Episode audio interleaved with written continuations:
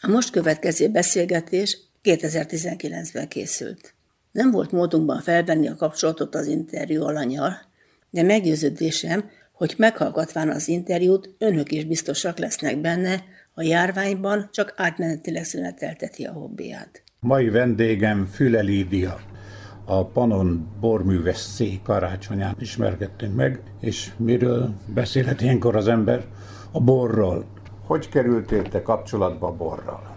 A leges-legelső történetem az egy kedves kollégához fűződik, akitől négy-öt évvel ezelőtt kaptam egy palack bort, ami Ausztrália, újvilág, csavarzáros tétel, és nem nagyon hittem, hogy egy igen drága bor és csavarzár alatt minőséget rejthet, és végül is a boroktatón Borkollégium tanárnője dr. Mészáros Gabriella kérésére vagy tanácsára egy karácsony tekintetében felbontottuk, és teljesen nagy meglepetéssel fogadott az eredmény. Egy csodálatosan forró égövhöz kapcsolódó, lekváros, szilvás, áfonyás, szedres, kakaós kávés csoda került a poharamba, és akkor elhatároztam, hogy jó, én ezt szeretném látni valóságban.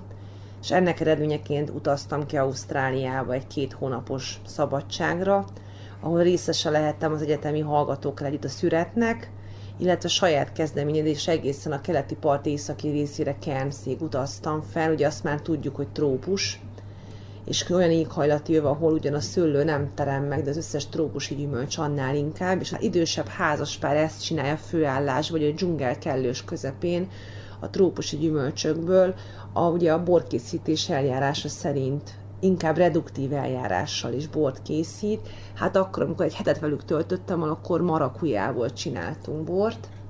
Illetve maga az a tevékenység, amit most végzek, a Borkollégiumban tanulok, és segédkezem, dolgozom, hobbiból borbloggerkedem, de amihez igazándiból most a szabadidőmet szentelem, hogy egy olyan borvacsorát tematikában dolgozhatok, illetve hobbiból együtt lehetek a kedves vendégeimmel, ahol nem csak étkezünk, tehát nem csak a gyomor, hanem az elme is munkára van fogva. A célom az, hogy egy nagyon picikét, tudom, hogy egy porszem a sivatagba, de valamilyen úton, módon tudjam az edukált, kultúrált magyar borfogyasztást egy picit növelni, vagy emelni, vagy megmutatni a, a kedves vendégeknek, hogy mi van, és miről szól az a bor abban az üvegben, vagy pohárban.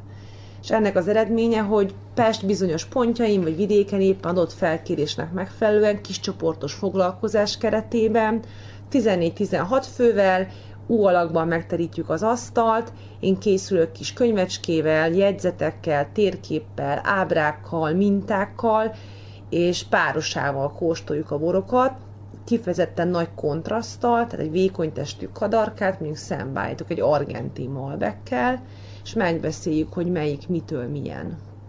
És remélhetőleg úgy, úgy távozik a vendégem, hogy valami kis apró dolgot, de megjegyzett a készítésből, és akkor ezzel megtiszteltük a terméket is, illetve ebben együtt természetesen a, a borászt, akinek nem kevés ideje, munkája, tudása fekszik benne. Az első borvacsorád hogy sikerült, hogy szervezted meg, hogy jött az ötlet? Ugye az érdeklődésnek az eredménye az lett, hogy elvégeztem egy közép- és egy felsőfokú szomelié tanfolyamot. Én nem dolgozom szomeliéként, ez anglia és amerikai végzettségű papír, de ahhoz, hogy borértőnek hívjam magam, és tudjam, mit veszek le a polcról, szerintem megfelelő. És ezt a hátteremet az itteni holland menedzserem tudta, és ő ugyan harmadik éve élt Magyarországon, és nem magyar, viszont rettentően szereti szexuális Viláni. Ő Viláninak hívja ugye Villányt, illetve az ő főnök asszonya houstoni, és szokásosan negyed évente érkeznek Magyarországra, hát mondjuk, hogy pofa vizitre, tehát effektíve beszámoltatni bennünket, hogy hogyan és miként alakulnak a számok. És megkért Romke, hogy Nancy érdeklődik a borok tekintetében, és nagy szenvedélye, hogy Houstonban a házzal a saját pincéjában is gyűjti az autokton borokat, tehát legyen ez egy Grus Sapiravi akár, és hogy nem mesélnék róla neki. És ez nekem nagyon-nagyon motivált, hogy te jó Isten, egy amerikai hölgy érdekli, mit jelent az, hogy kék nyelű, meg jufark. És így belevetettem magam, jegyzetekkel készültem, összeválogattam a borsort, hogy kifejezetten a nagy magyar szőlőfajtáink felkerüljenek. Például egy, egy somlói pesgővel indítottunk, átbeszéltük Tokajt, kéknyelő, jufark, furmint, minden, amit számomra ugye fontosabb és minket képvisel, azt, azt átbeszéltük és kitárgyaltuk, és ez olyannyira jól sikerült, hogy Nancy, amikor hazament, a Houstoni intranet szájtra fölposztolt egy kommentet, hogy a harmincöt éves céges business dinnerei közül ez volt a legolcsóbb és a legjobb. És ezt követve jöttek az e-mailek Houstonból, ahol nagyon-nagyon sok, több mint nyolcezer dolgozónk van, hogy ki ez a Lídia, mi volt itt Pesten, ha jövünk, mi is szeretnénk, meg mi van, és ugye közvetlenül őket én nem ismerem, mert ugye hatalmas cégóriás, és direktben nem dolgozok velük, de hát ők a Houston irodában dolgoznak, és ezt követően lett második, harmadik, negyedik a cégen belül, és a budapesti étterem, akit kiválasztottam nekik, mert optimális volt az ő kis ízlésvilágukban, az egy olasz étterem. Ott kérdeztek meg és kértek fel, hogy ez így tök jó, hogy a kis pince, ami ott lent van és csak a borok tárolására szolgál és nem termel bevételt, az hip-hop egy estalal fél millió forintot megtermelt, mert ugye a céges vacsorába ez belefért, mint keret, hogy nem ezt csinálnák valami ilyesmit a publicnak, hogy akkor bővítsük ezt a lehetőséget. És egy éve lesz, idén februárban indult a leges-legelső vacsora, és ebből lett második, harmadik, sokadik, és most igen gyakran előfordul, hogy mondjuk csapatépítő program vagyok, vidékre Lajos Mizsiva, Gerébi Kúriárba, vagy éppen idén végeztem a, a CEUN egy em bé á végzettséget, ott most visszakértek, vagy visszahívtak karácsonyi műsorgyanánt.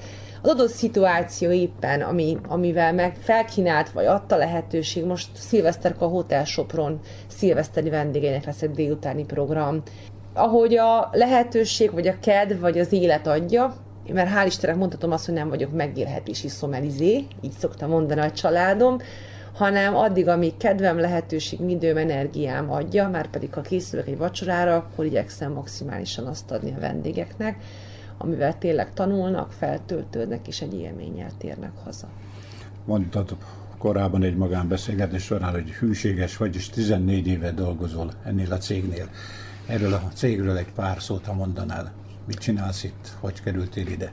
Amikor befejeztem az egyetemet, előtte éltem kint Angliában egy évet, és amikor hazaérkeztem, ugyan tanítottam az angolt, de láttam, hogy ez így nem lesz jó, mert csak felejtem, és szerettem volna angol nyelvű munkakörnyezetbe kerülni, illetve amikor befejeztem a, az egyetemet, akkor a szakdolgozatomat is az es á pé, a vállalatirányítási rendszerből írtam, és a cégnek a szerves működése. Tehát a szakmámban szerettem volna elhelyezkedni, és effektív a diploma után két héttel volt munkám, itt kezdtem annak ide, és azóta is itt vagyok. Ez egy a legnagyobb olajmulti a világon, illetve amerikai olajmulti, ezernégyszáz leányvállalat van a világon, és ilyen szolgáltató központ, amit Budapesten van, ez tíz van, fel van osztva tulajdonképpen a világon. Célja az, hogy hatékonyabban és minőségi munkát adjunk ki Houston számára, hogy az érthető legyen a kedves hallgatók számára. Van egy kollégám Kamerunba, illetve van egy kollégám Norvégiába. Ő ügyesen összerakja az éves beszámolót és az eredményt a norvég vagy a kameruni számviteli törvény szerint.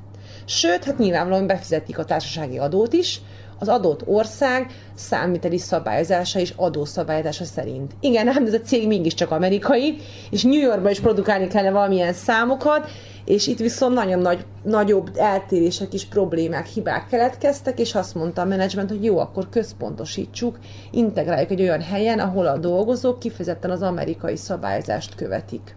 És ennek az eredménye, hogy van hatszáz kontroller Budapesten, ötszázan vagyunk i té-sek, és egy másik ötszáz ember, aki customer service-szel foglalkozik. Ez is érdekes legyen, Mozambikba új fúrótorony épül nekünk most, ott a, az, hogy legyen e-mail, meg legyen szerver, azt a budapesti kollégák látják el, mint informatikusok.